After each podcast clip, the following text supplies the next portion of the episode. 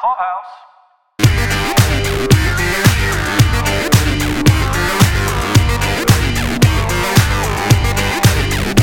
This is Caroline from Daily Review. This is Paul from Daily Review. And this is Mike from Pop Culture Review, and we are talking about The Outsider, episode 4, Que Viene El Coco. The episode was written by Richard Price, directed by Andrew Bernstein. I'm so glad you had to say that title. Now, what does that title mean, boys? There's the actual Spanish translation, which I looked at a couple different things, and essentially it boils down to The Boogeyman is coming, or Ooh. The Boogeyman is on his way. Um, Glad But- you asked. Yes, super glad I asked. But more importantly, and I think we'll get to it, you know, when we talk about Holly's story, uh, it's the name of one of the paintings she says uh, she sees when she's Googling around for El Coco following her conversation with the prison lady at the end of the episode. And it's actually the name of a Goya print. It was one of 80 prints that were published in like the late 1800s, and it was actually named Viene El Coco. Gives me the willies just saying the name. I think anything said in like a real, authentic accent Yeah. uh, like when that lady was talking about the story, it, it has a lot more bite to it than when I'm giving like my very white white man translation of what it means Hilarious. for sure. Um, okay, so I just want to ask you guys overall, without getting into any details at all, I want you guys to tell me: Did you enjoy the episode? Not enjoy the episode? Give me just like a just a quick like one liner. What did you feel? What was your gut on this one? I felt it was a very full episode. We haven't had this uh, happen so much, but it kind of reminded me of that sensation we had in a few Lost episodes where you just felt compelled to rewind it a little bit and make sure you understood what you just saw. That, that's a good thing. I like TV that, that makes you do that. I like I like that that classifying as like highly rewindable. That would be like how I would I would also classify this episode. We definitely stopped and rewound a couple different times, and uh, I appreciated that there was a ton of movement in the plot and a ton of movement in understanding all of our characters a little bit more. What about you, Mike? you know, it was the meal and the dessert. Not to cop a phrase from the episode, but it, uh, you know, it took me over two hours to watch the episode because I stopped and I went back so much. I was googling up things. You know, what does this mean? It was the first episode where I felt you really had to watch every minute, every every minute of the episode, or else you missed something that was, if not important, at least interesting. It was chock full of information. So we're going to start off with Glory and the girls. We left them in last episode where they had been asked to leave school. We all expressed our outrage over this, this sucked. And it was, you know, proposed that perhaps she homeschools. What did you guys think about this interviewing of the homeschool teacher? And did it turn out like you guys thought it was going to, or was it a shocking twist there? I didn't see it coming, and and I applaud Glory for having been around the block on this a couple times and knowing how to suss out a journalist or whatever. Like, just give them fractions. That's like the, the, the test. Dude, it would out me in about a, one second. Even though I'm a teacher and I've had many years of homeschooling, if you gave me a fractional like equation, I'd be like, mm, "Can I like take a lie detector or something?" Because I just don't want to do it. She math. like she like throws her purse out and yells, "It's find the common denominator, bitch!" And, the LCD, yeah, ass. right. That's awesome. I was love it. impressed that she. I mean, I guess it's a, a hat tip to how on guard she is right now, but I don't know that I would have looked at the postmarks where, where shit was mailed from and, and noted that. You know, um, she's very On her very game, yeah. savvy. Yeah for sure. She obviously she's in protective mode. Sure. she reminds me a lot of carrie coon's character in the leftovers paul. Like i feel like she's very has that Mm. like you know hackles up Mm-hmm. and like ready to nora out on anybody. Like remember when she like knocks over a coffee and stuff in the coffee shop? Like i feel like glory could do the same thing. Like they're all kind of watching her. The whole community's kind of whispering about her hmm feels really similar I didn't pick up on that, but I could see it that way. Yeah. So then we move into Glory having dinner with Howie, and they have this whole, you know, at first this idea of like, well, you know, you're you're cool to stay in town, like it's fine, everything. What would you guys have done about this man at the table basically heckling? I, I think his heckling was fine until it turned to outright threats. I mean, I mean, Howie was right to stand up. He threatened her children, which seems the wrong tack. If you're if you're going to, you know, attack Glory for showing her face in town for something her husband is accused of doing, her dead husband is accused of doing, it seems very Trump America to then go threaten to kill her children in retribution for it. it seemed very, very aggressive in a highly illogical way. very very sinister like Very. no matter what i would feel like anyone where there's just been a kid murder who threatens killing a kid is like really not understanding what's going on in the room like hello someone just killed a kid don't don't say you're gonna kill a kid not cool too soon too soon I had a question about the scene. I, I mean, I'm glad that Howie stood up to him, but you know, his wife was very much right to be like, Howie, you're going to get killed. Like Howie is not in the physical uh, fitness uh, department to step to that. But what was Ralph uh, oddly also doing in the restaurant? Because he was not at dinner with them, but he was in the restaurant, as it turned out. Because he's the one who then comes and walks that guy out, you know, kind of strong arms him out, and says if he even looks back, he's going to tear him apart. That's Ralph, right? I'm pretty sure. Yeah, yeah. Yeah. It, it- I mean, it's just a coincidence that they that he was I guess. there. he could be reasonably kind of keeping an eye on glory like that wouldn't be nuts At this point, I believe he he feels like he owes her something. She won't really let him give her anything, talk to her, try even try to solve this crime with her help. So this is the best he can do is usher out assholes that threaten her at dinner. there was a conversation on Reddit today. I didn't give this a lot of credence because the the way they were uh, attacking it, but they were comparing Glory to Skyler White because the point they were trying to make was that her impeding Ralph tr- from trying to fix this is actually doing more damage. You know, there's a lot of Skyler White hate out there, uh, and I think there forever will be. But I thought it was kind of unfair. I think I feel like Glory is very much within her rights to be as angry with Ralph as she is, and trying I think to so. impede him. And I Yeah. don't know that she is actively impeding him in investigating anything. I think that, you know, She can't look at his face. She Well- can't stand to see him or be around him. Right and but not allowing I mean, I'm assuming that they're referencing not allowing him have like direct questioning with Jessa just because he asked. Uh, But honestly, I feel like why would you trust him? I mean, look what he did Right. to your husband in public. Why would you trust him with your little kiddo? Uh, That's just natural. And I don't Yeah. think she's out of line at all. I 100% agree. Yeah, he is the, if not direct cause, he is the proximate cause of her husband being dead. You know, Absolutely, squarely, the way he very handled it. squarely, the way he handled it, it very squarely sits on his shoulders. I believe so. Yeah. Yeah. Well, let's get into Ralph and what uh, hijinks he was up to this episode. He had a lot going on as well. When do we first see Ralph? We first see Ralph tonight after Holly's already been doing some investigating at the senior center, and she learns about the uh, the Heath Hofstadter running into and tackling or you know knocking over Terry. That gets on the phone call, and then that gets Ralph thinking about the scratch, and uh, this seems to trigger something, uh, a memory in or an idea at least in in Ralph's head.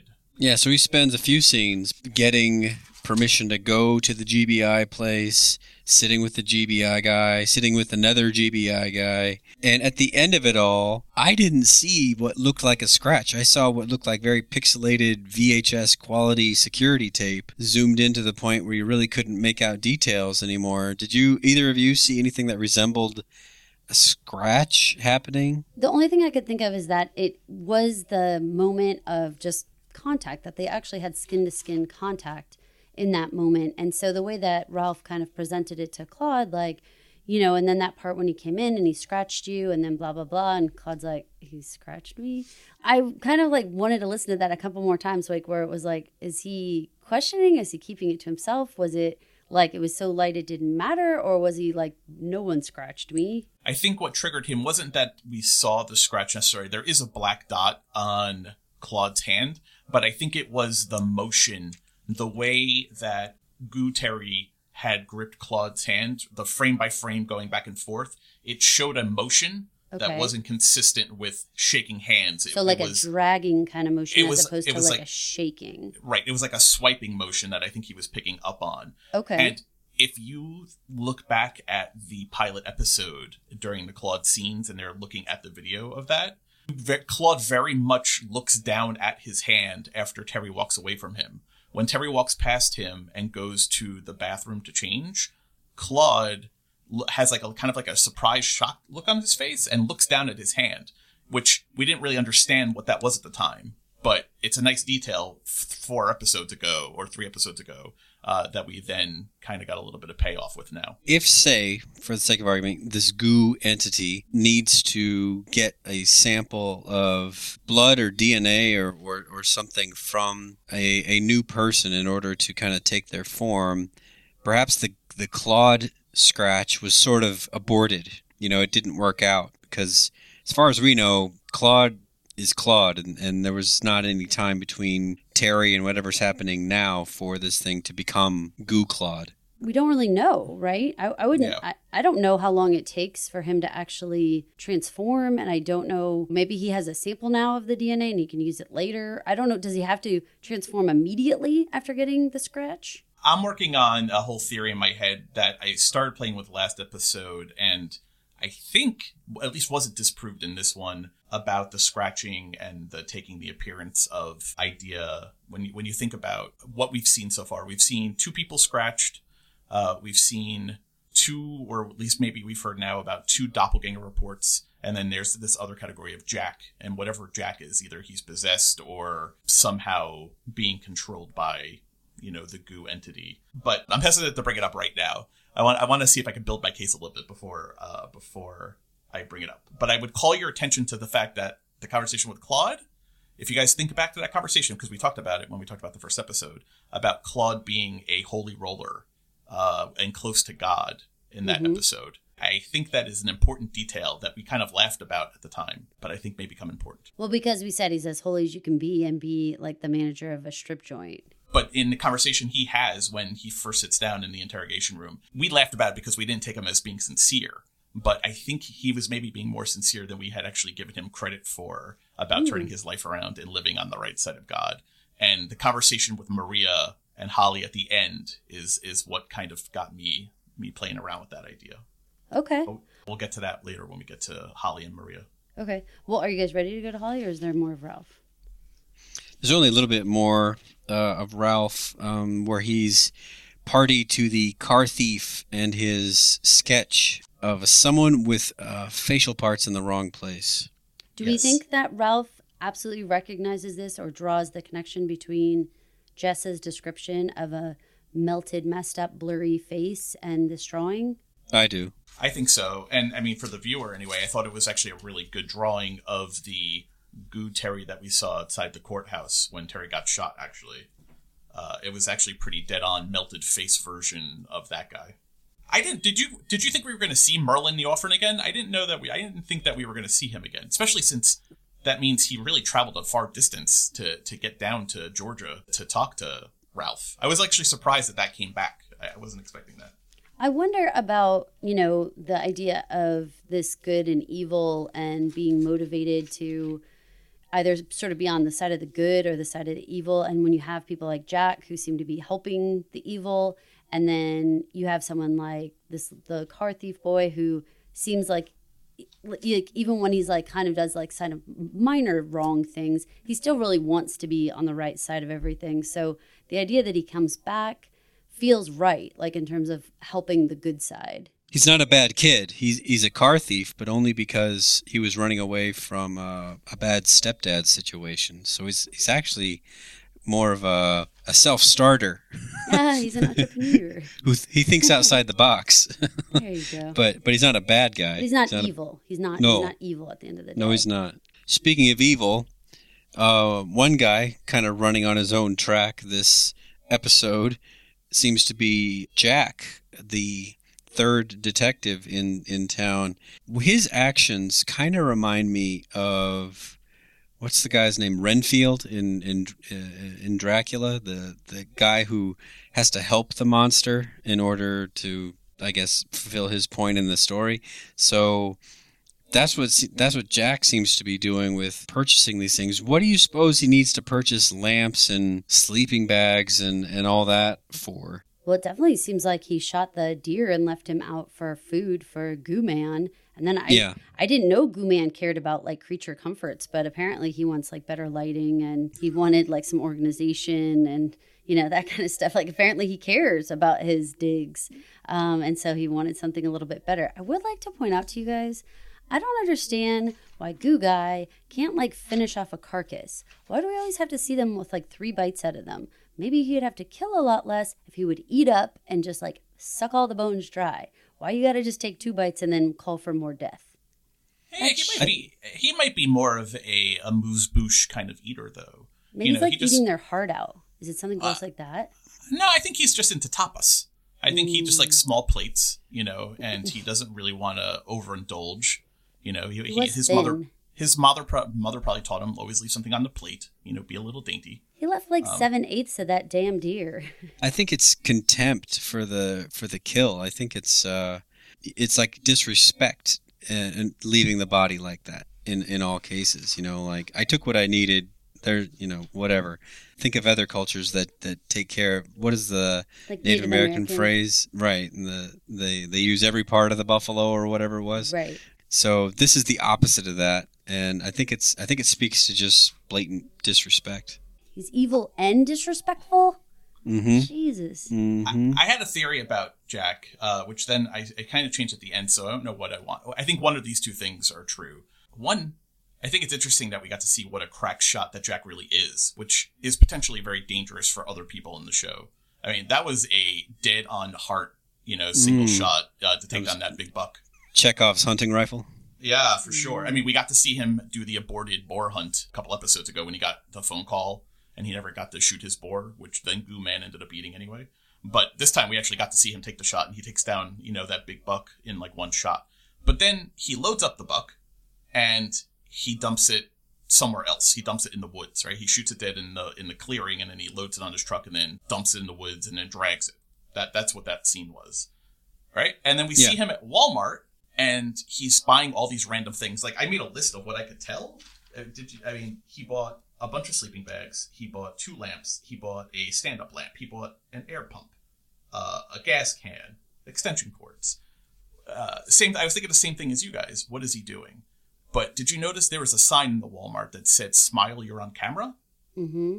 So after that, I started thinking he's setting an alibi. He's putting the deer in one place from where he shot it so that it could be located there. Like I shot that deer here. And then he's putting himself on a lot of camera, like Goo did, uh, to be all over the store, picking things up and, and, you know, randomly buying things. The problem with my theory is then he dumps it all in the woods. So then I was thinking that it's a offering that uh, then the deer maybe was just an offering, but maybe it's a combination. Maybe the deer was the offering and he had to do something with all the crap he bought for an alibi. But I think he's building an alibi uh, for where he was when something bad is going to happen. See, I think it's a hundred percent offering. That's why I was just joking that like, does Goo Man need all these creature comforts? Like, why does he need lights and sleeping bags and all this shit? Like, he's a Goo Man. But I think it's all to him. It reminds me of in Stranger Things when they go out and put food out for Eleven and stuff like That's that. That's what I thought. The same thing. feels yeah. exactly like that. Like it's just like he lives out in the woods and he needs somebody to go into the stores and places and bring him food and bring him supplies and stuff like that. So that's what Jack does. It, but it does put Jack on camera, and for sure, I think that it's Goo Man who's doing it to Jack. I don't think Jack's creating an alibi. I think Goo Man No, no, is putting yeah. Jack out there. Yeah, I'm sorry. Yes, I, I think on Goo, I think on Goo Man's orders or control, he's doing that. Just the way the camera kind of lingered on that smile you're on camera Yeah. shot. Um, Well, to and it was create just- that same confusion with Jack, like something's definitely a crime's definitely going to happen. Jack will be accused, and then now we have this confusion.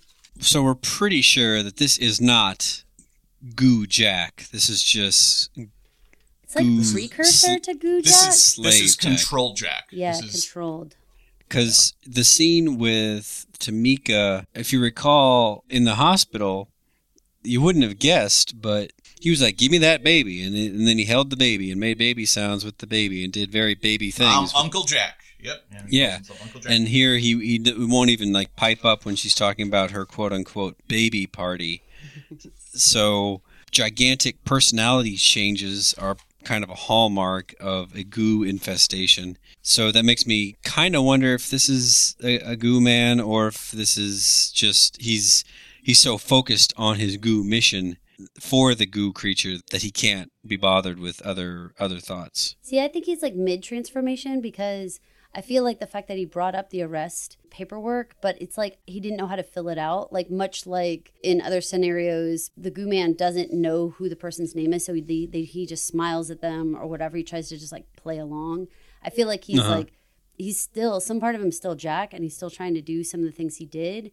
But he's like midway, so he can't fill out this arrest form because I don't think he knows how anymore. And like Tamika's party, like even though she's yelling right outside the door, he wasn't like drawn to go out there because like to him she's like a stranger, you know. Like, but Jack should go out there, you know. I wonder if goo creatures know how to read. Hmm. What if Goo Creature- Literacy is a, is a big push in the goo community. Do you think it is?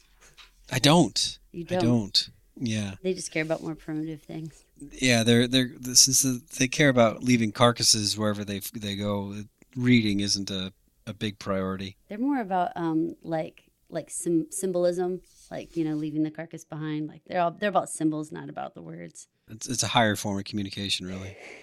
I had a, I had a different take on the on that whole scene. I, I'd agree that he's weird with Tamika because he's you know now being kind of controlled or whatever. But following along with my my wackadoodle tinfoil theory, I think that Sakaya H Harris w- with the blank report. I think that is the victim that he is going to eventually kill. Uh, Mm. I think that's part of the alibi he is setting up is to kill this woman and somehow like backdate it. I, I think I, why linger on that name for as long as they did on the computer screen without it meaning something and a name that we haven't seen and it's it's a name that you'll remember. So, you know, Sakaya H Harris, just the middle initial alone. I don't think we're done with that file report. I think that's why he was confused or looked confused by it because he doesn't know why he was opening it. But I don't. I think we're going to be revisiting that at some point. So not only can he read, but he does research. This goo man has got more depth to him than we thought. I mean, the Goo Man's well, good, uh, well traveled, if nothing else. He is. He gets around, that's for sure. So that's definitely what we learned in Holly's story is how much the goo man has gotten around. Were you guys relieved to get so much backstory on how this was was actually traveling from person to person? Because we got a really nice long journey of where this hand scratching, back scratching virus trail went. Did you guys Well, it was like only- it? I did. It was only, but it's only really possible because she had a completely open mind, which living in the real world, people would have a tough time doing. But for the story, someone with a just like a blank slate, you know, like willing to just take whatever information comes in and follow it. That's what she did. And she saw a pattern that no one else would be willing to even consider. And she was willing to listen to the bartender's advice about where you know where did the first guy get the infection. You know the when they were playing out the uh, murder is is a virus uh, metaphor. Right. Okay, so let's let's collect up our information that we got. So Holly figured out that um, it's Heath Hofstadter, and we find out that he's in the same position where he was on vacation, and we have all kinds of eyewitnesses and know exactly where he is. What did you guys think about um, how Holly got the information from the receptionist and that whole false start with being, you know, a reporter? yeah that that kind of dogged tenacity of well i'll just wait and follow you home that that seems like that's the kind of person that that holly is very dedicated and just will will keep finding answers so i think it's super in keeping with her character probably outside her comfort zone to approach somebody like that but getting the answers is more important than living in her comfort zone to her so I I was just impressed that Holly was able to go from being pepper sprayed to complimenting you know Angela's uh, apartment uh, so so fast. I don't know that I would have been so generous to the woman who just pepper sprayed me for no reason. You know, there Um, were like Yeah. a couple one liners in this one that I actually really liked and can appreciate the writing for. When the receptionist called it post divorce piss poor modern, that was her design aesthetic. That's hilarious. Um, and Claude had a good one too when he was like, I'm just going to need a minute. Hmm, now I'm completely relaxed. like, that was really funny. Like, they had some actually like one liners that I wasn't expecting in here. I liked it when at the end the woman asks uh, Holly if she's the devil, and Holly kind of laughs and says, "Do you want to see my driver's license?" I, I thought, that, I Right. thought that was pretty funny. Right on. yeah funny. So okay, were we was she lucky to find this receptionist? Was this believable that Holly could actually find someone to be an ally and you know be so cool as to like not only give all the information about Heath, you know, how lucky that she happened to be friends with Heath and happened to work there the last 5 years and was this all too easy? Should she have had to go to a couple different employees or were you guys glad that it was just like the first one that she had to deal with was willing to tell her all this stuff, willing to open the back door for her, all that. That's a lot. Because if I were approached in the same situation, being asked questions about a convicted killer, that I was confused about the case, but more or less it was sort of a done deal. He was already in prison. After the explanation of who she was, then I think I would talk. But Mike, what do you think? in in, uh, from a legal perspective, do people give it up to, to to PIs so willingly? I think Holly earned this woman's trust. She took the pepper spraying and was still willing to tell her that she was a PI, not a reporter. Again, I think it was I think it was a sincere, dogged determination that kind of opened the door. And then I, I, I think Holly came off sufficiently searching for answers, but not in a sensational kind of way that mm-hmm. I, I you know, I, I, almost feel like Angela probably wanted to talk about this because she seemed like she was so close uh, to uh, to Heath, which didn't seem weird to me if they had worked together for so long. And normal Heath, not Goo Heath, was a chatty guy. Um, they probably were good friends, and so it seems to me if she believed Heath was innocent, she would want to unburden herself to someone. And Holly, as much as anyone, comes off as a sincere person you can talk to about things. So it my... seemed it seemed earned to me. No, my I guess my question is like just a little bit different than that. As a viewer, is it just like what luck to find the girl that happened to work 5 years with Heath and was friends with him and was willing to talk like should she have had to go through more employees than just one in order to find either the information or to find someone who was willing to talk? That brings up kind of just like you know i guess they got to keep the plot moving but the, the the idea that she could come into this elder care memory care unit and the receptionist was so knowledgeable at all like she knew shit about peter maitland's case at all. I mean is that really a, an expected thing that the receptionist would know that stuff? I wouldn't think so. They barely can tell you where the coffee is. I know they certainly so, don't read the medical charts of the patients there. exactly. No one's like, "Hey, shit! Did you see Maitland went downhill?" Like, I don't think they're talking. Someone go tell the receptionist. right.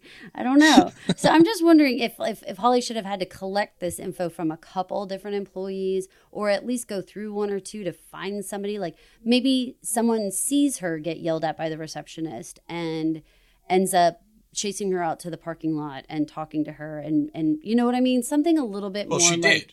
she just I mean fell she, into she did really. No, no, she, no. She a was, she different was, employee. A uh, different like for it to all fall on one person and she has a postcard from Heath. And you know what I'm saying? Like it's an awful lot of information in one person's hand, in one character's hand. Do you know what I mean? That Holly mm-hmm. could get the whole story from one receptionist. You know? True, but but and I I thought of that also, but I thought of it in this way.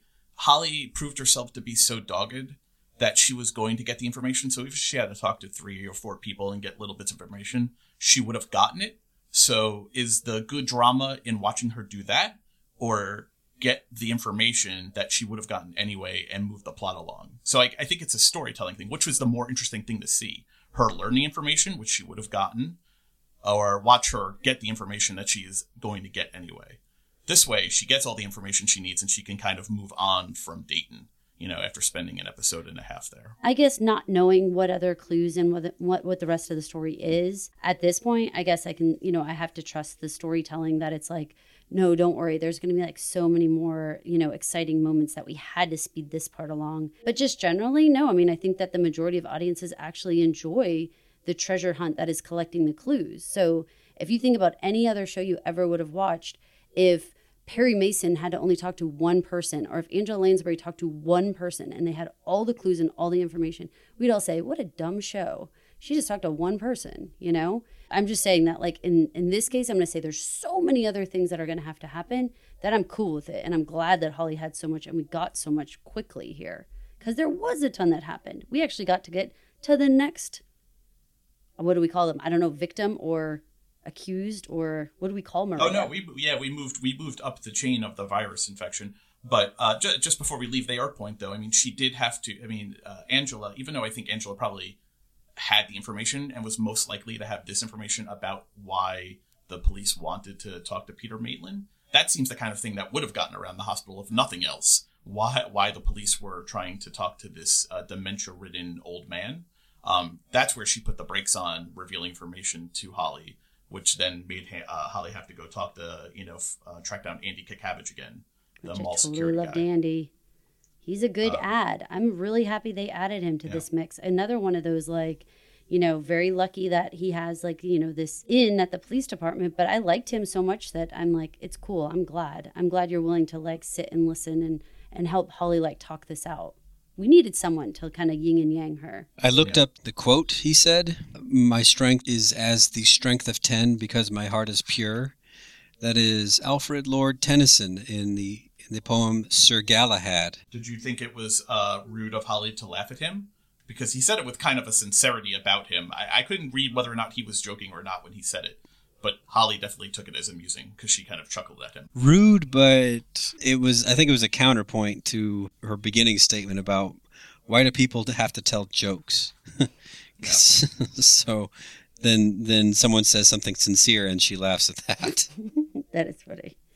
That is What? So, Caroline, what about Andy uh, did you like? Uh, played by Derek Cecil, by the way. Well, Yeah, I don't just- know. You know, sometimes you just have kind of like a like a strange little feeling about someone. So his face really like drew me in. I was interested in him right away. I liked how interested he seems in Holly. Now, do I have a little bit of reservations? I actually do because he has a lot of interest and it seems to be going by very quickly. They're they seem to be kind of falling for each other really quickly. So I'm hoping everything's on the complete up and up. But I think Galahad liked is him. is pious and grimly determined, according to Wikipedia. Well, that's good. we want all that. I liked him. I mean, I really did. I, I liked how he was willing to listen and I guess, again, sort of buy in and go along with what the possibilities of this story could be. What about you guys? Did you guys like Andy? Not like Andy? Did you feel like he's possibly playing her or is he also a goo Andy? Like, what's the sitch? No, I I think he genuinely likes her and is just a decent guy caught up in something that's going to be a big deal. I think he's going to stick with her. If this Galahad business is any kind of foreshadowing, I mean, it says, in the end, only Galahad is capable of completing the Grail quest, while many other knights are killed. I, I think that speaks to as, as long as she lets him hang around, he will be there. I like that. Uh, I liked him too, uh, for the same reason that I liked Holly. I think there's a real open face earnestness and sincerity about them.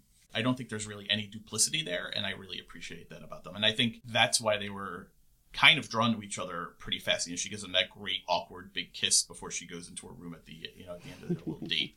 It was as awkward for her to do as he received it awkwardly, but not awkward in like a bad way, awkward in like a like a meet cute kind of way. You know, I think I think they're very two kind of peas in a pod.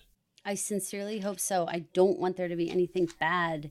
I don't want I don't want him to to turn out to be sinister because he is a likable person, you know, and that and that gives you the willies because that's something they touched on in this, especially with Heath. They kept saying, you know, it's it's so common to hear that story of I never expected it to be him. That doesn't sound like him at all. He's been so nice, my nice neighbor, my nice whatever that I, I'm a little worried that he is so good and he does seem so nice and he does seem to to want to be with her that it makes me a little nervous. I'm a little bit nervous. There are occasional angels in Stephen King's stories Uh oh.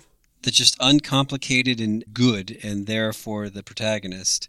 They may not live through the whole thing, but their motives are pure, and that's not that's not too uncommon in King's work. Before we move on to the Andy Holly dinner, which I think is interesting because of the conversation, uh, did you guys notice the name of the uh, of the antique shop that they meet in front of? What was the name When of uh, it? it was called the Heidi Hole, which I don't I don't think has which I doesn't think has any story lore to it, but I think it's a very funny name for an antique store. The That's Heidi hilarious. The Heidi Hole. Uh, what did you guys think of Andy's uh, dinner conversation uh, talking about what happened to the Hofstadter and Williams families following Heath's incarceration? Well, let's talk about that for a second because we didn't really get a chance to break down Heath's story. Well, I mean, the, the episode the episode opens with Heath, uh, who we now know is Heath. Before, I mean, at that point he was still inmate, but he was inmate, not dead, not with sliced throat, but he was having pancakes and watching a woman dip her toast in a uh, hard boiled egg or soft boiled egg, I guess. What did you guys? I actually I had a silly question because this has been a controversy in my life. Uh, pancakes and syrup. Do you guys drown your pancakes in syrup, or do you just put a little bit on, like it's uh, like a drought? I put on quite a bit. Do you have Cracker Barrel up where you are? I we do we do have Cracker Barrel. Yeah, I usually need about two more of those syrups that they bring you in the little dinky bottles. Not so much that the pancake gets cold, mind you, but definitely a saturated pancake. Yeah, I'm the same way. I'm not a dainty syrup girl. I'm not. I'm not dipping it or anything. I'm definitely drowning it. Lots of butter too. Uh, same for me. Uh, if butter is available, if soft butter that you don't have to like you know carve with like a like a hacksaw uh, is available, I like to put that in between layers, and I also drown my pancakes. Um, and I never have to worry about them being cold because I eat extremely fast. So Nice. You're part goo man. You're like. Never know when someone's going to come take your cakes. you never know when Goo Man is right around the corner, or Goo Man is the woman that you end up fucking. You don't know. Oh, you don't know. Oh, you better. gosh. Your pancakes may be the last pancakes you ever have. Oh, wow. Um, so so that's that's how Heath's story is. So we turn it turns out that he's actually in New York City when he's having those pancakes. We learn, and through the exposition fairy Angela, she knows all about Heath's travels, like Caroline was talking about before. Caroline, did, did you note like all of his travels and the dates that they matched up with Terry? That they matched up with goo. Is that what you're talking about? Uh, they well, yeah, well, they matched up with Terry when he was in Dayton and the murders of the Williams sisters. But before that, when he travels to New York City and he meets that woman or Maria Canellis at the end, uh, the story revolves. Even though Heath is dead, I think that a lot of this episode turned about you know the life and times of Heath and his travels really in February and March. Yeah. Um, Well, I, I mean, I thought it was well done. I thought that they did a good job of revealing each little section. And I mean, obviously, our listeners will have watched the show, so we don't have to go through all of it. But I think that the fact that there was these periphery family members that suffered so hard within all of the families, that was like the meat of it for me. Of course, we had the similarities of you know, he was really somewhere else, but he was accused, but we have footage from everywhere. That was the same with Heath, as with Maria, as with Terry. So they all kind of suffered the same fates, if you will, of being accused and yet all this conflicting evidence. But I thought that the the families, all those extra little parts, caught my eye more, I guess. yeah, I mean, I, I, Andy gives a great summation of of at least what happened to Heath and the Williams sisters' uh, families. We actually have the audio clip, we'll play now. I mean, first was Hofstadter's mother. Then his brother. Those poor Williams sisters. Their grandfather had a fatal stroke that same day. Their mother tried to poison herself a few days after. Uh, she was on life support for about a month. And they finally decided to pull the plug. It was like a plague. His story um, seemed to really bring home this idea of, of the goo entity possibly creating a cloud of malevolence around him. Because the trail of destruction he leaves is not a coincidence, I don't think. Total families just being erased as a result of a single killing is it's a big deal. Well, and especially we had talked about this in the last episode actually with with you guys. I thought that when we were I was referencing that conversation between Mrs. Anderson and Glory and would grief continue to be a motivator for anyone in the story. And I didn't I didn't know where this was going and we had all bounced that around of like maybe Ralph's maybe whatever. But now it turns out that Goo Man is motivated by grief. He wants grief. Like he craves grief. And the way that you can have one innocent person killed and have someone innocent accused and the waves of grief that that creates this is a whole different story than we may have even thought and, and very interesting I, I actually thought it was a nice dovetailing of both of your kind of prevailing theories. You know, I think from episode one, Paul really put out the idea of the malevolence cloud, that anger was being fueled by his presence uh, when we saw angry situations. And then uh, last week, you definitely talked about um, the grief aspect of it. And it seems, at least if we're if we're to take the end conversation from this episode at its face, that is very much true. You know, he sows discontent and then snacks on it. Um, so I think I think both of you were on the right track, kind of speaking, you know, two two sides of the same coin.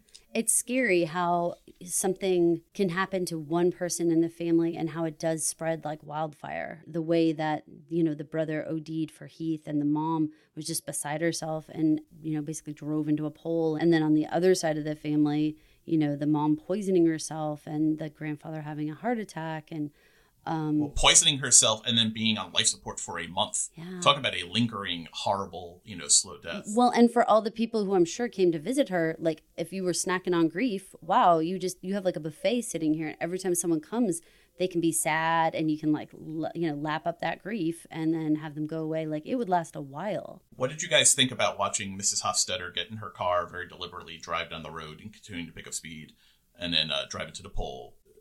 It, it was really hard to watch. Like I it felt like it was something you knew was going to happen somehow. It was going to end Mhm. poorly. What did you, what'd you guys think about that? Did, did you, As soon as I saw her leave the house in like her house coat or whatever she was wearing, uh, Yep. and just haphazardly just get in the car and go, I knew what was happening at that point. Well, let's back up for one second. What happened right before that happened was that it appeared that one of the investigating and or collecting evidence people showed her a shoebox with little girls' underwear in it that were bloody. Mm-hmm. And that is what prompted her to basically stand up and walk out and like Right. can't handle anymore. That is a level that Goo Man is extra freaking evil. what makes it even more heartbreaking in her case is that Heath, real Heath, was with her the entire time.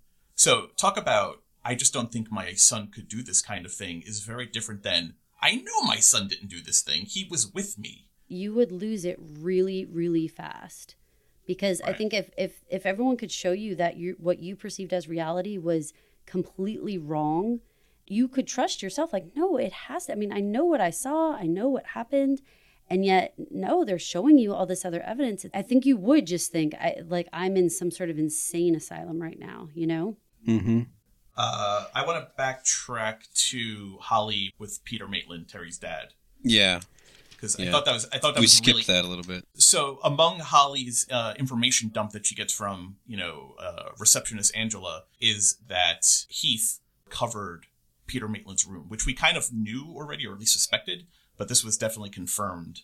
You know the the way the room assignments work. So when Angela lets her into the hospital, she makes a beeline for Peter Maitland's room, and they have a really interesting conversation. I was curious what you guys thought about his conversation and about the things he was saying beforehand. Before we get to his big reveal, his moment of clarity, I was curious what you guys thought about his kind of ramblings before then. I couldn't decide if they were meant to test her, like see if she got upset and walked out. But because she like had the fortitude to continue to stand there and continue to take this sort of like veiled harassment, it made me feel like again she kind of proved herself and was like worthy of the information. Whereas nine out of ten people, if you just said those first couple lines about didn't your husband give you a sharp smack, would just turn on their heel and be like, I don't need to put up with this shit. Like this guy is freaking me out at this point. Um, but she hangs in, and so long as she hangs in, she gets the info. Uh, I, I I kind of agree. Um, the the smack comment also twinged at the back of my brain about that he has a violent past. This guy, you know, remember we learned last week he's got that assault record from 1985. It was very violent imagery because then he follows it up with his wife setting the bed on fire. Yeah. So Peter Maitland is not an angel. He is not one of Stephen King's angels. It does not seem. No. But then we, we do get that moment of uh, clarity from him, and we have that audio clip. It wasn't him, you know.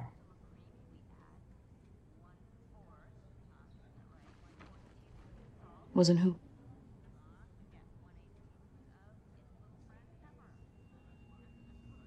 You know.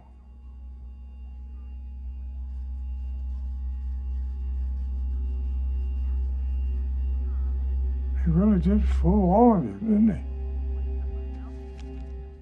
So, what did you guys think was the significance of his, uh, you know, and then he says that he had you all fooled? Now, legitimately, this is a part I do not remember from the book, so this is an honest guess. I think he knows something that, but only because he observed it, not because he was like involved in it. I don't think he was like a goo carrier or anything like that. You, I you don't think there he maybe gave up his son Uh, maybe Hmm. sugge- maybe suggested to Goo Heath to take my my Goo to my my Terry instead of me. That's a good question. Like a sacrifice? Uh, like I'm a piece of shit, and I'd rather I'd rather you take my son, who I don't really care about, who only comes to visit me periodically when he's in town, uh, versus me, so I can keep watching my cooking shows at very full volume. That's a that's a pretty nasty theory. But no, I think it's just more of an observer. But but that's a that's a good that's a good second place theory for in my own head. Um, I'll take second place. I don't think the the Alzheimer's bit is is an act. I think he's not with it ninety nine percent of the time, and wheeling and dealing would kind of imply that no, actually it's an act. He he is with it most of the time. Well, and what do we think plays into the fact that he supposedly had this, you know, major decline after March? What do we think? Do we have any more clues as to what or why that would have happened? Or if that's even real? Well, that was kind of what played into the decline, the rapid decline of the Alzheimer's. Whether or not he sold out his son or not, it, it definitely made me think that he was clued into Goo Heath uh, on that March fifth, sixth time frame when Terry was around, when the girls were killed that that Heath gets convicted from. He had some significant conversation or interaction with the Goo character, which changed him for the worse. And so it made me wonder what these kinds of comments about the poker and the bed on fire and the smacking, if maybe that was actually more of who, who Peter Maitland actually was before his decline. Do you guys think that we will have any kind of like watch this scene again from someone else's point of view where we had like the janitor watching and we saw like Heath walking down the hall and I, I believe I'm saying this right and Terry comes out of the room. That's the combination. Mm-hmm. Do you think that mm-hmm. we'll see it again like in some sort of I'm not sure exactly how, but from maybe Peter's point of view, or like we find out why Terry was kind of rushing out of the room, or anything like that. Because in other shows we watch, we definitely would be like, hey, remember that scene? Let's look at it from the other person's point of view. Is that even possible in this story, or you think, no way, we're not going to be able to figure that out? I, I do. I think the show has already shown. I mean, we, we had just a callback to the first episode with the, with the Claude and the handshake. Um, I think the show is very much has revealed itself to to one reward the viewer for paying attention to all the interactions because you may see it from a different way. But like we got to see the janitor's point of view about the fall and interaction between Terry and Heath. Um, Like maybe there's yeah, a window I- washer outside or something that's going to show it from like another angle or something. or that we revisit Peter Maitland again and we get his take on the conversation that caused it because Terry was kind of rushing out of that room. You know, I, I thought so. He seemed a- kind of like you know it's something like where you would have had words with your dad and you just kind of like stalked off like god you know and that's how it kind of came off mm-hmm. to me which maybe mm-hmm, glory mm-hmm. was in the room maybe that's something that ralph or holly's going to come back and be able to talk to her maybe we can see it from her point of view because we don't know who else was in the room. This show has has trusted the viewers to be able to stay up with the conversation through time jumps in the narrative, revealing past, present at the same time and and just trusting that we'll get it. So the idea of shifting perspective and displaying that sometime later, I think that that's well within the rules for for the way this show is built. Uh, I agree. I mean, this episode alone had two significant time displacements. You know, that opening scene with Heath was a time displacement, as it turned out, and then the end scene with the Mr. Magoo's bar and the guy in the church, and then he shoots the guy's. Right. Uh, you know, exactly. that turns out that that was you know late March when that happened in the in the time frame of the show, and we're we're you know late 2019 when this is taking place. well and especially So- that's true because like in my own brain i'm trying to like rack about like how could we get to be told it if like if not from one of our main characters? But no like you said like the the shooting happened completely with characters we don't follow so and they were willing Right. to show us that and that wasn't any big deal or felt odd or anything like that What did you guys think? Because I, I, I took a little victory lap with this. Just like you guys were right about the grief and the malevolence, Angela points out that when she ran into Heath in the hallway on the day that he wasn't supposed to be at work because he was on vacation, he nodded at her, and she even says as, as if he didn't know who I am. yep you were dead Uh, on about that he definitely didn't because I mean that was that was one of the things we picked up in the Terry scenes with you know Willow Rainwater and with uh, Claude the way he doesn't actually refer to anyone except for his victim by name. You know he's very impersonal. So his limited research, maybe because he can't read too well, um, so his the extent of his Google research is limited when he goes to scout. I wonder if your goo fingers can't do google that good that's hard to Google. say i said goo fingers can't That's- do google that good That's hard, you guys. It's a lot of goo in one That's sentence. a lot of goo in one sentence. I, I wanted to ask your guys' opinion this because I wasn't sure if you had thought about this, but I was watching the episode today. Have you noticed the title card sequence when it dissolves into the title card sequence? Yes, I've noticed the It title looks- card when it dissolves. Yes. It looks like the goo. I think the title card sequence is the goo spreading. Because Ah. Okay. I like that. look at if you go back to the barn, uh, the way the goo was kind of moving around on the clothes and dripping on the clothes in the barn, and then they took it last week and they did like the forensics because when they proved that it wasn't a semen, uh, a semen sock, a cum sock, Right. and they put it under the microwave, uh, the microwave, the microscope. The way the patterns looked and moved and stuff looked very similar to the dissolve on the card sequence. I think the title card sequence is goo. Nice. I totally believe that. Definitely Maria in this last one, when her face kind of changes a little bit and then it just completely dissolves off, like that felt very much like it was passing from one person. Or at least the concept of passing to him was right there. Okay, so speaking of Maria, um, let's talk about her story a little bit. We have to head to Rikers Island because it turns out that the virus, most likely, we're calling it the murder virus, spread from Maria to Heath to Terry. So Maria Canellis, age 26, is convicted and is doing time in jail at Rikers for the murder of a seven-year-old named uh, Luke Aparicio. The problem is that much like Heath and much like Terry, uh, Maria was in Newark at the time that she was convicted of the murders, hanging out with her cousin, who got it all on videotape. Another one who has actually really good evidence, Very really good evidence about where she was, and yet did not prevent her from being convicted.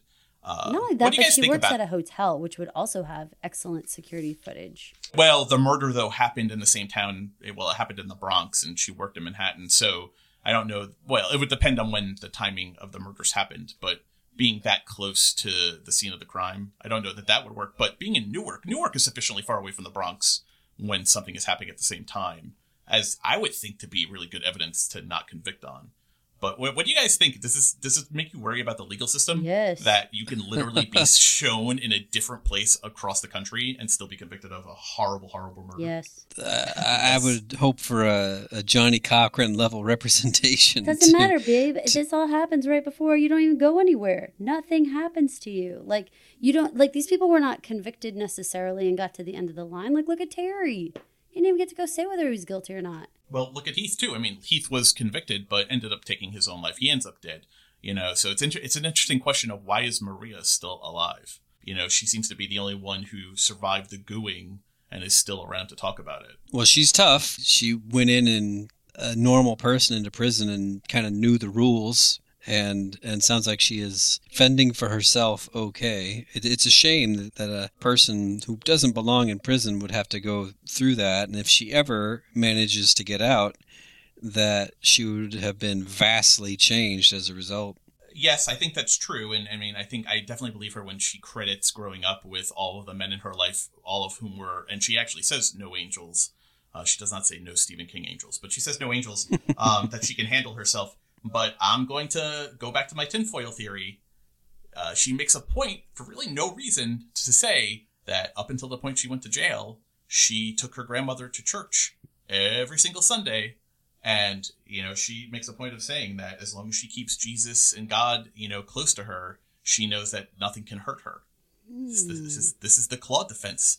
This is why the gooing didn't take didn't take her life, uh, and why I think Claude again And that goes makes back me to why like I I need to think go to church. why I think Claude wasn't taken over. I think he's got a purity of spirit. Oh uh, man, I don't have a purity of spirit. Shoot! I'm gonna get scratched. I'm gonna get scarfed, and then all of a sudden I'm gonna turn into a goo person, or you know, not even turn into a goo person, just be accused of heinous crimes that I can't seem to explain. Uh, curses! It all comes back to church. Yeah. They'd come to me and they'd say, "Do you think Caroline we could kill somebody?" I said, then I'd be like, "Well, who are you saying she killed?" yeah, she cut a bitch. right. Oh, her? Hmm. That's a maybe. Definitely, for sure. Were you guys surprised when we saw when we finally got to see who Maria Canellis was? Because Holly Holly has the name from the blotter from February before we see the picture in the article. Were you guys like, "That's the woman from the opening"? Did was that Caroline surprise to you? actually put it together about a half second before she was on screen. That's great. st- Yeah, she started to say that's the woman from the beginning, and then we saw her face, and it was the woman from the beginning. So let's talk about the timeline real quick here because the postcard Heath sends Angela conveniently, the the Deus Ex Machina postcard that he sends her, um, is dated on February 10th, which is the day before my birthday. Not that that's relevant to anything. But the murder, though, is reported of the little boy on February 19th. So presumably it happened like the 18th or the 19th. So she bones Heath with the pancake sex, and then a week later kills the boy, but then passes off the gooness to Heath, who is not yet. No, or not, I don't even know if actually. passes it. He, she, she Becomes him or whatever. Yeah, transforms Right. into Heath. Yes. So, so when they're having sex, though, you know, she scratches him, and we see the blood running down his back. Right. So there was like a week in between there, presumably, unless unless that wasn't the same day. Maybe maybe the sexy time happened closer to when she killed the boy, and then had a beat feet out of town in her new Heath suit. But it's interesting how they're they're paying really good attention to laying out the timeline. Like you can definitely mark on a calendar all of these events. So I, I think it's actually a really nice detail how they're laying it out there. If you're if you're willing to pay attention and, and put the dates together, there is a definite timeline here. Well, that's why I was Um, wondering about Claude because that's what I said. I said, well, maybe he doesn't have to transform right away. Maybe there's some period of time he can keep your DNA around and nothing happens right away. Well, yes, but he seemed he got scratched, right? Which was consistent with when Goo Terry would have wanted to start getting out of town because the murder that he committed was gonna was gonna break, which was consistent with how Maria did Heath. But nothing happened to him, and it seems that the Goo Man has moved on to Jack. Well, maybe. I'm not convinced that that's the truth. Not in terms of that it's the same way, in terms of that he's going to become an accused murderer of somebody. Like, I think he's using him in a way different way. I don't, because like you said, he, he was possessible and all that stuff. I don't know. I just feel like maybe he can put your DNA in a jar and like save it for later or whatever. I don't know. I don't know when the expiration date is on your scratch. And I'm kind of saying like maybe it's a little longer than we think. Maybe he does use Jack next, but then maybe he still's got Claude around. I don't know. I think it's probably more animal. Like it's got to follow sort of like a cocoon pupating stage and all that. Yeah. So there's some amount of time of transition that occurs. Then the goo thing gets to be a very defined version of the of the copy for some period of time. It starts to wear off. They got to find another thing. Then they go do that for a little while after transitioning, however long that takes. But uh, it sounds like you only get to be fully formed goo facsimile for like a week, maybe couple, couple two weeks tops. It, it kind Yeah. of sounds like somewhere and in it- there. And it's about about a month incubation period. It seems like right because the boy gets killed. Well, she scratches Heath uh, on February 10th. He kills the Williams sisters on March 6th. That that's just about a month time, somewhere between three and four weeks from when he got scratched to when he killed. Uh, we don't know when Maria was scratched or attacked or whatever, but she killed on the 18th. So presumably sometime in late January, she would have gotten scratched. Do you guys do we can continue this pattern of trying to figure out where Maria could have been to get scratched? Do we continue this backtracking of the virus or does this go a different direction? How far up the chain does this go? Does this go all the way to the president? Well, I'm kind of wondering, do we just do we continue the pattern? Do we it's like, okay, now we got to go and figure out where Maria was and we got to go ask her things and we got to go figure out I know we went and talked to her, but we didn't get a lot of good info, but will this be like another, you know, give it some more information, go ask some other people? I think it's enough to know that there's a pattern, Mm-hmm. and that's about it. We don't get to know Um, I- next. Yeah, I don't think I don't think so. Two identifies the trend, three confirms the pattern. You know, that's that's the kind of classic trope, right? Now having the whole Baba Yaga, Boogeyman, Coco thing, I think that's the answer she was kind of searching for that she's going to go back home with. Okay, so let's talk I- I about think- that. So we have the Cuban woman in the jail. Pay attention to her and drop Mm-hmm. the note, and then all of a sudden we're in the Cuban woman's apartment. What do we think about this? What do we think about another, just sort of like a she an angel, perhaps, who's been dropped in on us for some information? an exposition fairy as it was. Uh, by the way, before we go too far, I, IMDb identifies her as Idalis Castro as being the character's name, played by Susanna Guzman. So IMDb has been changing names uh, after an episode is aired, but for right now, anyway, that's uh, Idalis Castro uh, is who she's being identified. Something reminded me uh, about her of the Oracle from The Matrix. She looked just like her, but it's not. I looked at her IMDb for that exact reason because I thought she looked very much like the Oracle from The Matrix. Well, so what do we think about her? Where did she come from? Why is she just fallen into our lap? And what do we think of the information information she shared? She kind of, in Holly's very open mind, expanded maybe even what she was willing to consider with this talk of God and devils and that sort of thing, kind of bringing the idea that maybe there are devils that walk the earth. Uh, she didn't spell it out like that, but she very much implied that. And also this idea of the grief eating, shape shifting devil is enough to give get her going on this track where maybe she can start to figure that out because it's going to obviously fit in like a like a pretty good puzzle piece given what she already knows. It's just that's going to be a really hard sell I think that I liked the way that they walked us through like, do you believe in God? Yes, you believe in God. Okay, so if you believe in God, then do you believe in the devil? And she kind of like paused and then she was like, well, I guess if I believe in God, then I guess I do believe in the devil. Like, I feel like they were leading the audience, you know, like, we can all agree you believe in there's a God, right? And then you just kind of walk us down the line because a lot of people would say, no, I don't believe in demons and devils and stuff like that. But they kind of handheld us. It was kind of funny about that is that in the book, Holly is an atheist, and they make a point of saying that in the book. So it's funny that they make a point of saying that in the show that it's that she believes in God. Hmm. I thought it was interesting in that conversation about the devil. She says, "So I think I do," and then she says, "No, I do." She she catches herself and she she makes an affirmative, "No, I I do believe in the devil." It caught my attention only because of the conversation last week uh, that she had with Ralph when she first meets Ralph, and uh, he he questions why she is couching the doppelganger theory as an if, and she you know she goes on that rant to him about uh, of all the things she's been through in life, and so she chooses to to couch it as an if. That's kind of her prerogative. So it was interesting in this conversation. She catches herself using the if and actually makes it a definitive statement on what she believes. I don't know. I thought it was an interesting contrast uh, that here she actually took that step. That's cool. I like it.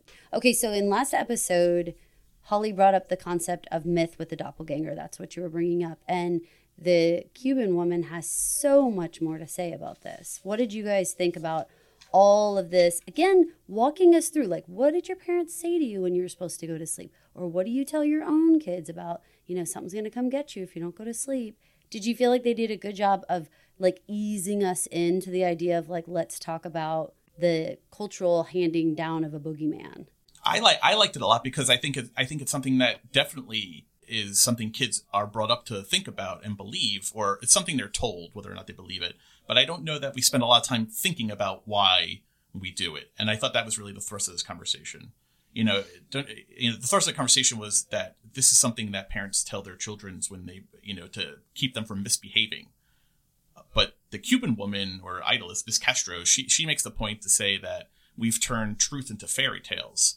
So, do you guys believe that the of the idea that there is some kind of soul out there, uh, or some kind of creature out there that will come get you? Um, the Coco will come eat you if you don't behave. Is that something you guys grew up with? I don't know in the South if that's something that you guys grew up with uh, telling your No, children. I've not heard that one, but my parents are Catholic, so they have other kind of boogie creatures to test your wits with. What about you, Caroline? I, my parents definitely did not need to do one damn thing to scare me. I was scared all the time anyway. So had they layered on a boogeyman like out of their own lips, Jesus Christ, I would never sleep again. So no, they definitely did not do that with me. I think they do it in other ways, you know, and parents definitely do the be good cuz Santa Claus is watching you or be good cuz God's watching you or that kind of stuff, but not in my culture or my growing up did we go the other way and say be good otherwise an evil thing's watching you is going to hurt you. That was never anything that was said to me. Did someone say that to you, Mike? Uh, no, I mean I grew up with the idea of the boogeyman is someone who punishes bad kids, but not because it was told to me as a like threat from my parents. My parents, you know, were barely around. I don't know that they would have known if I had misbehaved or not, but um, but it was something that I was aware of as a kid. I guess as just like an entity, right? I mean, because we all know the concept of the boogeyman for sure. I don't know that in my construct of the boogeyman that had anything to do with your behavior. I guess it was more random than that.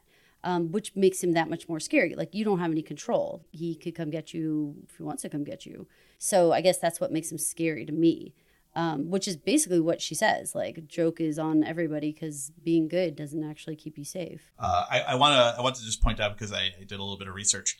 The little song, the it sounds like a hush little baby, don't say a word. Mom's gonna buy you a mockingbird. That little tune that Miss Castro sings but uses the Spanish words is "Sleep, child, sleep now, else Coco comes and will eat you."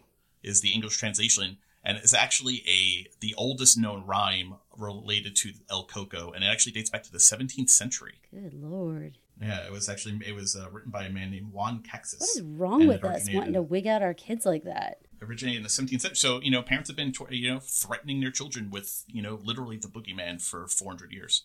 Uh, I, I, think the more interesting part of the Castro conversation, and uh, we talked about this a little bit, was Caroline's idea of the grief eater uh, we actually have uh, Ms. Castro's conversation about that here. Because it is also known as el glotón para dolor, the grief eater. It takes the child itself, but after, it likes to linger because it craves the pain of the ones left behind. If the child is its meal, the suffering of the family is its dessert. So, do you think we're going to continue to see the Grief Eater at play here? Is is Glory part of the Grief Eater? Is he going to come get her or drive her to madness at some point where she either hurts herself or the kids? Is Glory on the is on the Grief Eater train? Once goo creature takes its new form, I think it will probably want to get out of there. I think that's probably the way it operates. That's I mean, all these uh, previous hosts, if that's the right word, are kind of spread out. Uh, it, it, the pattern would be that it should move on. It shouldn't really worry itself with making glory miserable. But I mean, he's he's hanging around in his goo form at this point. So maybe maybe he's he's he's found something particularly delicious grief wise that it, that he wants to stick around for. Well, he's also got the side grief too. I mean, and Jack with his proximity to Ralph, you know, Ralph has uh, Ralph and his uh, Ralph and his wife Jeannie have this side grief over Derek, which, you know, we talked about last week a lot, is still being worked out. So there's definitely some dessert left to be had, I think, in Cherokee City of related grief to to what happened here with Terry to, to be snacked on. So I don't I don't know. I don't know that we're done yet. What do you think? I Caroline? don't think we're done. I think that I think that the way that they're piling on this stuff with Glory, I was joking them when I said we were outraged last week about the getting kicked out of school, but I also wasn't joking we were. And that was a huge slap in the face for her. And so then pile on top of that, having people try to um, lie to you and come into your home. And what if she didn't catch that situation and she would have allowed someone in her home who was really writing stories about her and her family? That invasion of privacy after you have you know your husband die like this that's like a whole nother level of grief and even though she caught the situation I don't think that makes it not impactful. The the just the thought that this woman could have been in my home, I could have had her sit with my children every day, and she could have been someone who is, you know, not looking out for our best interests. I, I think that Glory has so much more grief to be had. The town itself is abusing her on some level. You know, she's she's still going through not just the death of her husband. Like we really haven't seen her just sit and cry about Terry. She's not sitting around being like, I miss him so much. This is so hard you know, how do I pay the bills? You know, we're not seeing that no. happen. We're seeing like outside people injecting more on her shoulders and we're seeing her try to stay strong through that. I think eventually she could really snap. I think you're right. I think we've definitely I think she definitely has the fortitude to be able to take care of her family if not for the fact that she was being bombarded from the outside and not that she can't take care of her family but you know but you're right. Other than last week when she got a little teary talking about just how good a dad Terry was and how he was able to deal with the kids' fears in a way that she that she's not really able to deal with them. But I, I agree with you. There's only so far someone can bend before they break, and I, I think that's what Glory's story is right now. I think we're we're pushing her to see how far her grief will bend her before she. Here's breaks. the other thing. I think that by telling us that in Heath's story that all these people passed away on Heath's side of the family as well as the victim side of the family. So far in the Terry story, we only have Frankie's family having passed away. But if your Ah, goal is to have point. that like both sides experience this massive loss we only have terry gone. So you still got glory and both girls waiting to be snatched basically. I think there's still however you want to look at it like food on the buffet over there or fuel for the fire whatever but there's too many maitland girls standing for for Goo Man to walk and who has been in contact with one of those Maitland girls, Mhm. you know, and has been actively actively involved in their life even post their father being you know, or, or being killed. Um, but that's actually a nice segue though in family members left standing that I, I wanted to as we start to wrap up back to Maria. You know, when she's she's relating how she has survived in jail when she put the bitches in line. Um, but she she relates the story that we had been seeing starting to play out, but didn't know how it connected. Uh, it turns out Mr. Aparicio, the father of the little boy who was killed by Goo Maria, walks into Magoo's Mr. Magoo's bar in the Bronx, which is actually a real place. Um, you can go online and see pictures. It's actually pretty cool. He ends up taking out a gun and shooting uh, Maria's father and uncle dead right there, very Godfather style, right there in the thing. But then sits down himself. And I, I did you guys expect him to kill himself when he sat down? I did. I, I was surprised that he did not. I was curious what you guys thought. I think it would have been very logical for him to do that, and and the way that the you know the scene ended. But you know there could be more. I'm not ruling out that something you know more didn't happen in that moment.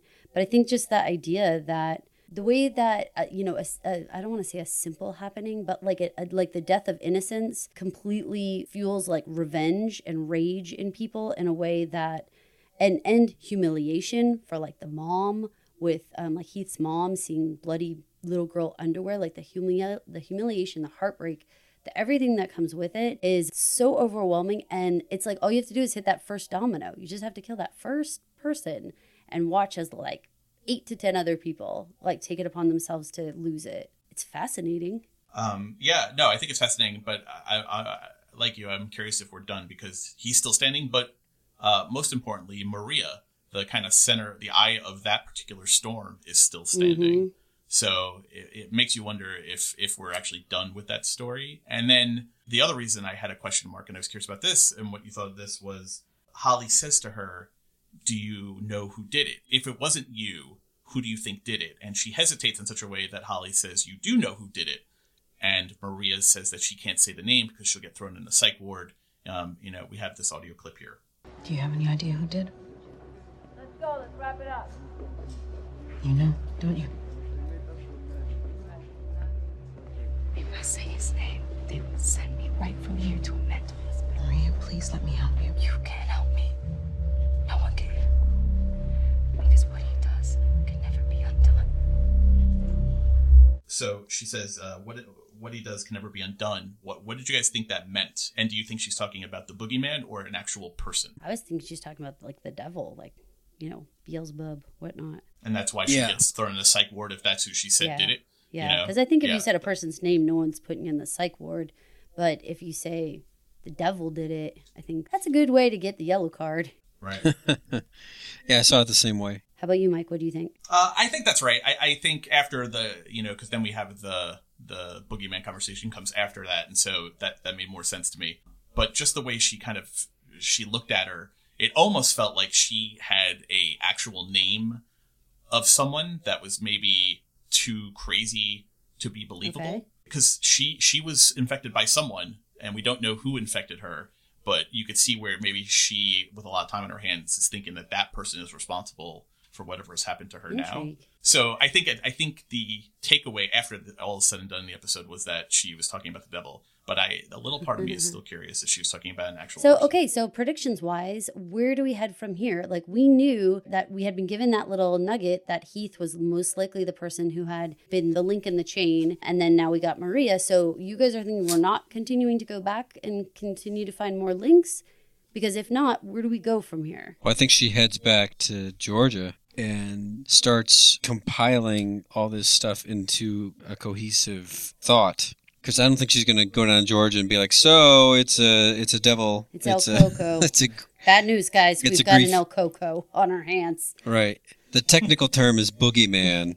That's do you know the we're Baba looking for. Yaga? Do you Right. know? Have you seen the boogeyman?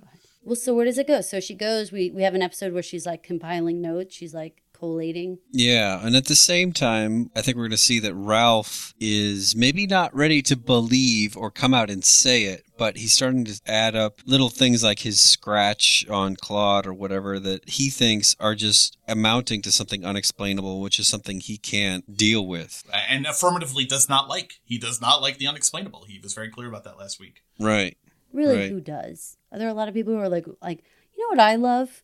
The unexplainable. Not that many people. Uh, I mean, I think Robert Stack was very much into the unsolved mysteries.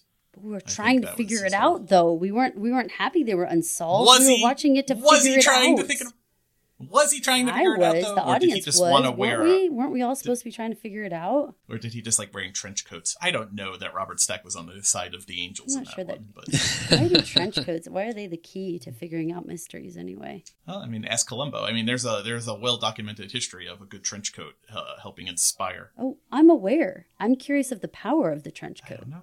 I don't know. Maybe that's what Holly needs to go get, or Ralph. Go get a trench coat, and then we'll bust this case right wide open.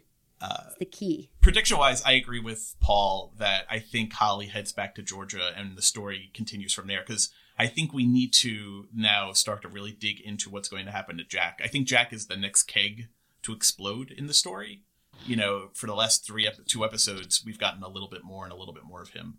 Um, but I think we also need to take stock of where we are with characters and their interactions with El Coco.